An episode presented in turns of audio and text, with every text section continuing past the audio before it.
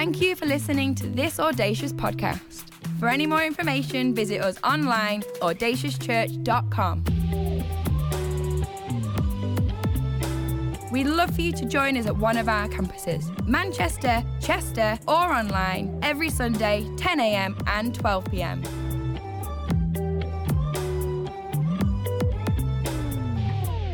Hey, church! How are we doing? All three of you are good. That's great. So pleased. Oh, it's Mission Sunday! Oh, wow. Okay, let's try that again. It's Mission Sunday! There you are. Good thing you've woken up. Oh, I am so excited that it, it is Mission Sunday today. Getting to talk about one of my favorite things because I am passionate about the last, the least, and the lost. Coming home to Jesus and finding their home in this place, finding their home in the love of Christ. And I am so excited to be able to share with you today. But I also want to say, that just because it's Mission Sunday doesn't mean that that's like a little add on. No, we are a missional church. We are a church who are about reaching those people that don't know Jesus yet. And today is just a day where we celebrate that, where we refocus ourselves and we go again. So I just want to say that. So, my first ever car, right? It was a beast. It was a beautiful car. I absolutely loved it. Picture this an orange Seicento. Yeah, I know. I know you're excited. It was the most beautiful first car you could ever have. It was, you know, you'd think for a first car, like a one liter, maybe even if you know you're lucky, you might get a 1.2 liter. No, no, I had an 899. It wasn't even a one liter car, which meant if you went got to 50, you were just like, like you're just shaking. The whole car was shaking. And I loved this little car. It was a beautiful little thing. It was like a go kart on wheels or with a hairdryer engine. It was amazing. I loved it. And then over the years, I have been very blessed and kind of upgraded my car and, you know, got a few new ones on the way. And then eventually, I, I was, as I was thinking about this, eventually I was like, oh, I got a new car a couple of years ago. No, it was 10 years ago now. Anyway, I got this beautiful new car that I loved and it was the Seat Leon. It was a two liter TDI, cruise control, sat nav, like all the like mods and cons, the beautiful stuff. It was the most incredible car you've ever seen. And it was so comfy and smooth, and you could just relax and like cruise control. Technically, you could put your feet out the window. Wouldn't like recommend it. But it was just amazing. And I loved this car. It just made driving easy and comfy. And I just love being comfortable. I don't know about you guys, but that moment when you get in from work, you get home, you get on the sofa, you get that blanket, a couple of cats, in my case, a cup of tea, Netflix, oh, and it's like, it is like the best, most comfortable feeling in the world. It's like you get that point, you've reached like the heights of your day. Like I would, I love it. I love being comfortable. But to church, I want to talk to you today a little bit about what being comfortable looks like and how actually we need to become the masters of comfort. The masters of being comfort. Now, as much as I adore being comfy, and don't get me wrong, having a nice, comfortable car and chilling out on the sofa and all that sort of stuff is really, really nice, I have to remember that's not my goal. That's not my end purpose, isn't just to be comfortable and just to kind of have it easy and to be able to relax consistently. Whereas actually, if you think about it, we, uh, we uh, are here on a Wednesday, is our office day. So myself and Lee and Josh and a few others, we all come in and we work together in the office on a Wednesday. Now, if I spend my whole day while I'm here on a Wednesday just secretly thinking and going, I just need to get to the end of the day, I just need to get to my sofa, my cats, you know, if, if I, you know, if that's all I focus on for the whole day, I've completely lost the purpose. I've completely lost the reason why I'm doing what I'm doing. I, I lose sight of why I'm there. If I just focus on the comfort, I lose sight of what my purpose is. And actually, things wouldn't get done and we wouldn't push the church forward. We all know, I think, what it's like to be a slave of comfort a little bit. You know? Think about it. If we could just have that little extra thing, if I could just have a little bit extra money, I'd be comfortably well off. If I could just have this little extra here, I'd be comfortable. Comfort food, me time, ordering things online. It's all about comfort. How can I get comfort? How can I be comfortable? And I find it really interesting that I like I know that I like to be comfortable, but I also know that it takes my time and I lose my purpose. But the kind of relief point was that when I looked at the Bible, I was like, oh, there's people in the Bible that do this too. Okay, I can kind of breathe a sigh of relief. I'm not on my own here, people. That isn't just a, a me thing. And um, I want to look at the rich young ruler for a minute in, uh, in the book of Mark. And it says this in verses 17 onwards. As Jesus started on his way, a man ran up to him. He fell on his knees before him. And he said, Good teacher, he asked, what must I do to inherit eternal life? Why do you call me good? Jesus answered. No one is good except God alone. You know the commandments you shall not murder, you shall not commit adultery, you shall not steal, shall not give false testimony, shall not defraud, honor your mother and father. Teacher, he declared, all these I've kept since I was a boy. Jesus looked at him and loved him. One thing you lack, he said. Go, sell everything you have and give to the poor, and you will have treasure in heaven. Then come follow me. So, this rich young ruler, it kind of says it in the title, rich, had spent so much of his time trying to get everything he thought he needed. He thought he needed the best of the best. He thought he needed all these different things to make him rich. But ultimately, when he came to Jesus, what does Jesus say? Sell it. Sell it. It's not about this stuff. Sell it and give to the poor, and then come follow me. Sell it and give to the poor, and then you'll inherit eternal life. This guy had lost track of what comfort looked like. This guy had lost track of what his purpose was. And I love that Jesus makes it quite clear and kind of puts him in his place a bit, right? He's like, mm, You've lost your way a bit. Forget all the stuff you've tried to get comfy with. All you need is me. All you need is to follow me for an eternal life. All you need is me. Or if we look at King David, right?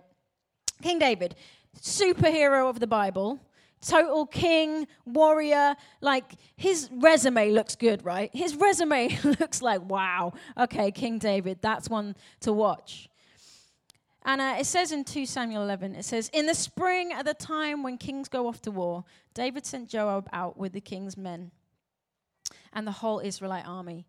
They destroyed the Ammonites and besieged Rabbah, but David remained in Jerusalem. Hold on a minute, what? As in, David, who's like the king, they're like, woo, I lead all the armies, I am the ultimate warrior. He stayed in Jerusalem so, David, even though they'd won all these many, many wars and really kind of got a name for themselves, he was like, sit this one out, lads. I'm just going to chill at home.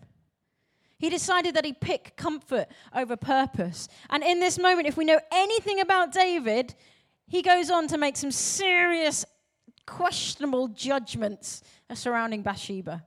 And if you want to know more about that story, come and talk to me afterwards. But I can promise you, he makes some decisions in his life that completely change his trajectory in that moment.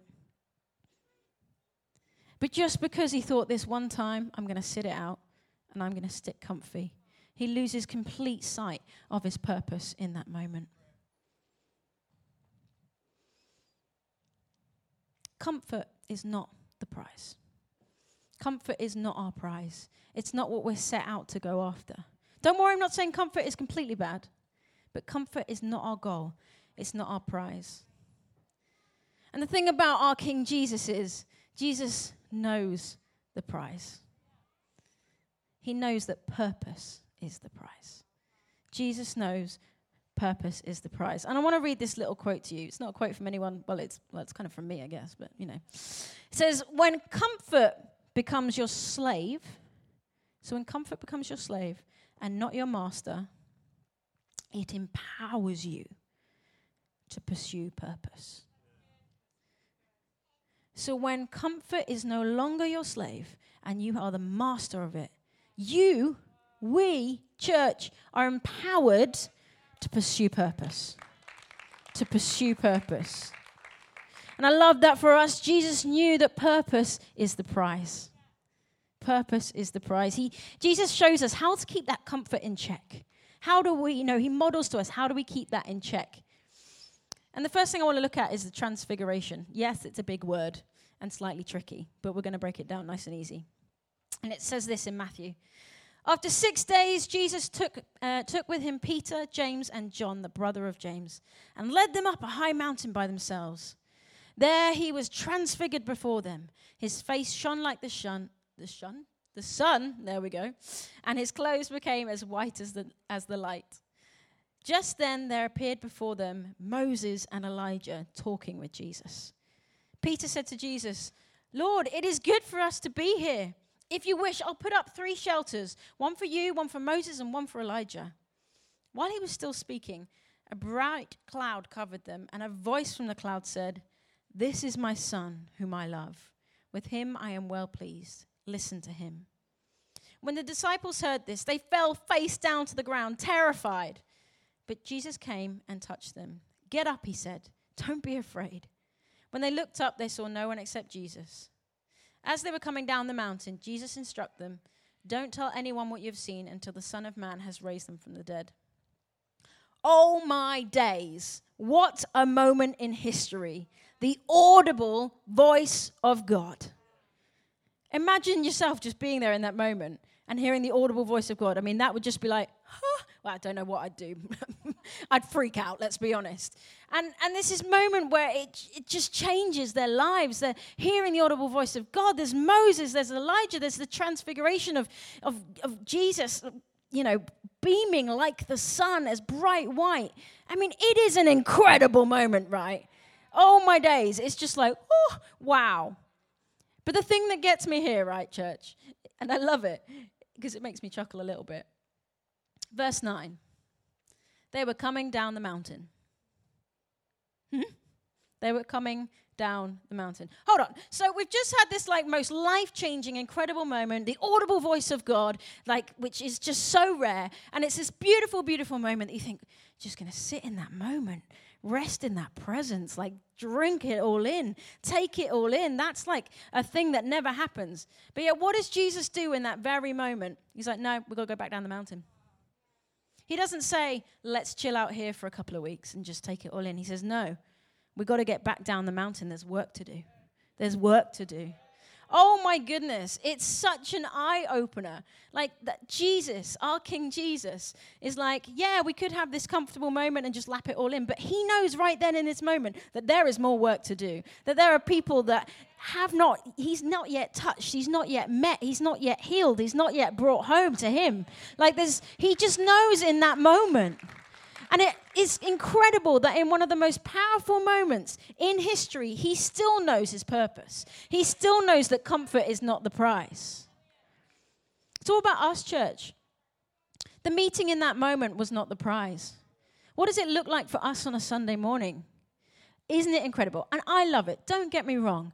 Meeting here like this, family together, community together, praising God, encountering Jesus, doing church is awesome. But the meeting is not the prize. This is amazing. Don't get me wrong.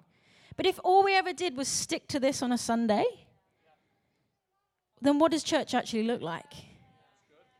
The church is not just about the four walls. We are about the people that don't know Jesus yet. We are about the people who are hurting. We're about the people that don't have enough. We're about the people that don't have a roof over their heads. That's our purpose. And Jesus knows that because he's literally in that moment, we've got to get down that mountain. We've got people to see. I mean, the reality of it is, and I hate to say it, the journey's not always convenient. it's not always the most like easy thing to do.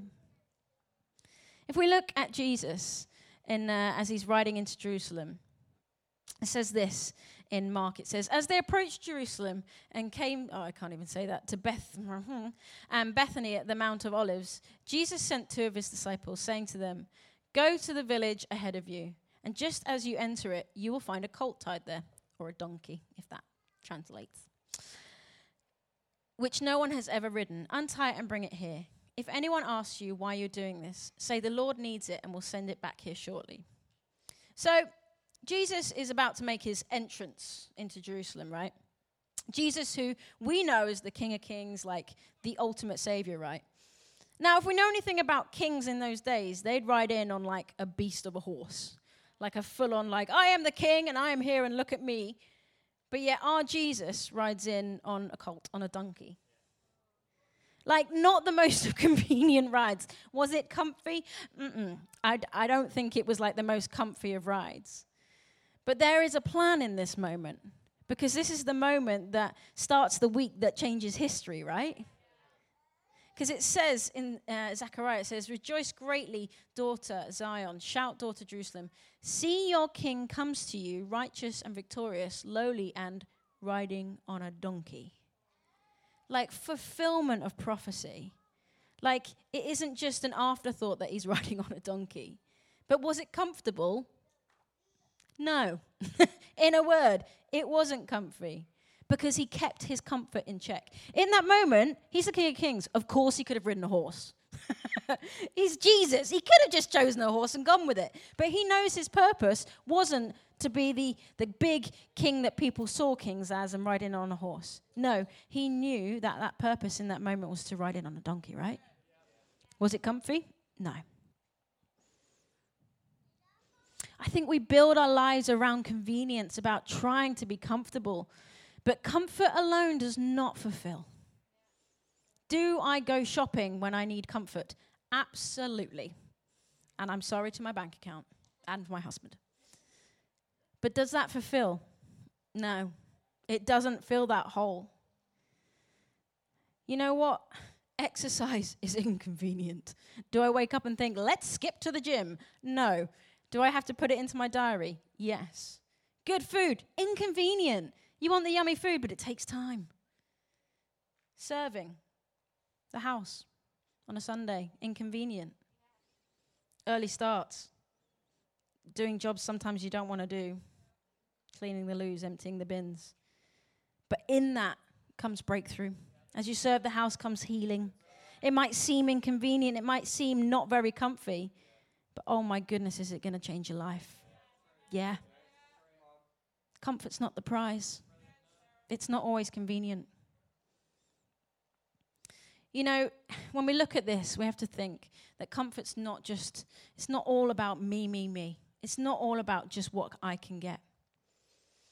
Even Jesus, in the, in the moments of his last days, and he says when he's in the Garden of Gethsemane, he says, um, Take this cup from me.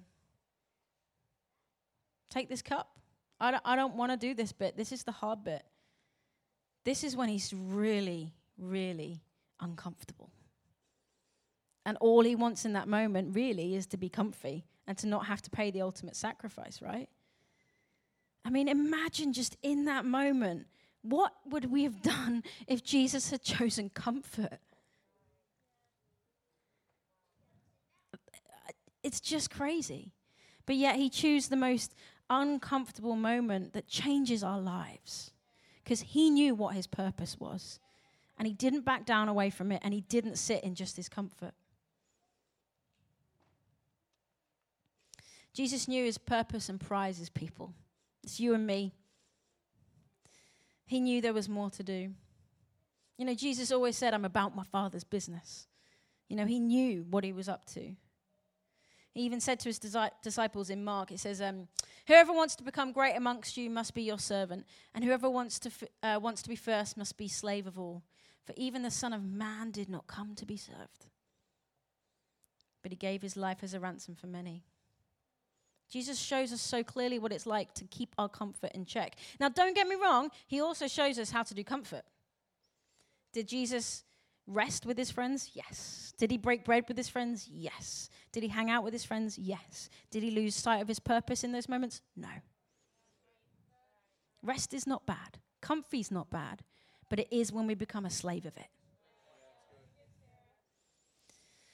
Oh, friends, purpose is the prize. Purpose is the prize. So, what does purpose look like for you? What does purpose look like for you today? What does it look like for you to step beyond just the comfy and step out into that purpose? You know, in Matthew 28, it says uh, this, which is one of my favorite verses as someone who is very passionate about mission. says, Then the 11 disciples went to Galilee, to the mountain where Jesus had told them to go. When they saw him, they worshipped him, but some doubted. Then Jesus came to them and said, All authority in heaven and on earth has been given to me. Therefore, go and make disciples of all nations, baptizing them in the name of the Father, and of the Son, and of the Holy Spirit, and teaching them to obey everything I've commanded you. And surely I am with you to the very end of the age. All authority in heaven and on earth has been given for you to go and tell all the nations. All authority in heaven and earth. So that doesn't mean that just me, because I'm the missions pastor, I have the, you know, it, it's not just me because I have it all together and I'm the missions pastor so I can go, or just Lee or just Lizandri. No, it's all of us have the authority from Jesus to go. There's nothing that disqualifies you from this bit. Everybody. Everybody has a part to play. All of you can have a purpose, a God given purpose, a God given plan to make a difference, to make a change, and to step out into what God has for you. All of us have the authority of God to go. So, what does it look like? Well, church, I love that we're a missional church and that we're about people. And as an absolute minimum, the first step is to love your neighbor. But what does it look like to love your world? Like Jesus has already shown us it's about people, right? What about your friend, your family member, your neighbor, the person you see on the street that you walk past every day? What does it look like? Because a flyer can change your life. A text can change your life. A WhatsApp, a phone call, an email, a pigeon, I don't care. It can change your life. Just that one step of an invitation can change your life. It can make it can change a whole family. And I'm really super excited because coming September, we have got missional opportunities coming at you left, right, and center. So this summer, we got some incredible summer events happening. After every Sunday in August, we're going to be putting on an invitational. Now, some churches might say, August, are you nuts? Why would you do anything in August? That's when church shrinks away. Have they met audacious? We are not about that. We are putting on invitationals. We've got some incredible stuff that's going to be happening after services all the way through August. What does it look like to invite your mate, your school friend, your colleague? If the only thing that's stopping you is the fear of what they'll say, well, what is the fear of them going, actually, no, I don't want to come? How much does that actually affect you? It's not about you, it's about them. Also, coming September, we have got the chance to uh, do Love Your World Days across every campus, every location that exists in Audacious. In every month from September to December, everyone is doing a Love Your World Day. Think about the amount of mission that's about to happen. And we need you. We want you to get involved, church. This isn't like just to sit back and let everybody else do it. This is a hands on, stepping into your purpose and away from comfort moment. So watch this space. They're going to happen and they're going to be good. Maybe you want to go into that next step of beyond loving your world and love the world. We're going to be putting on two missions to Sheffield and Cardiff, our brand new campuses that we are so excited about. Let's go and get out on the streets. Let's help grow that church. Let's help see the last, the least, and the lost find their home in Sheffield and in Cardiff. You can be a part of that. Romans 10. How then can they call on the one they have not believed in? How can they believe in the one of whom they have not heard? And how can they hear without someone preaching to them? How are people that don't know Jesus ever going to realize the love of Christ if we don't do something about it? If we don't step out? It, it's not a, it's not you know, like you know, we could think, oh, a person left and right of me. Well, they're going to do it, so it's fine. So I don't need to. No, we need all of you because we're all individual with our own gifts, our own unique stylings that Jesus is going to use. Or maybe you really, really, really, really want to keep that comfort in check. Well, let's do it. Let's do mission abroad. We're going to Rwanda. I'm going to Rwanda. We're going to Athens in October. Sign up. Keep that comfort in check. Push forward. What's your purpose? What are you going to do? Or do you know what? Maybe you today have heard about compassion and you know I'm going to keep my comfort in check by sponsoring a compassion child today. Or maybe you want to learn what it looks like to keep your comfort in check and you want to give over a whole entire year to do that. Then come talk to us about Audacious College because that is life changing.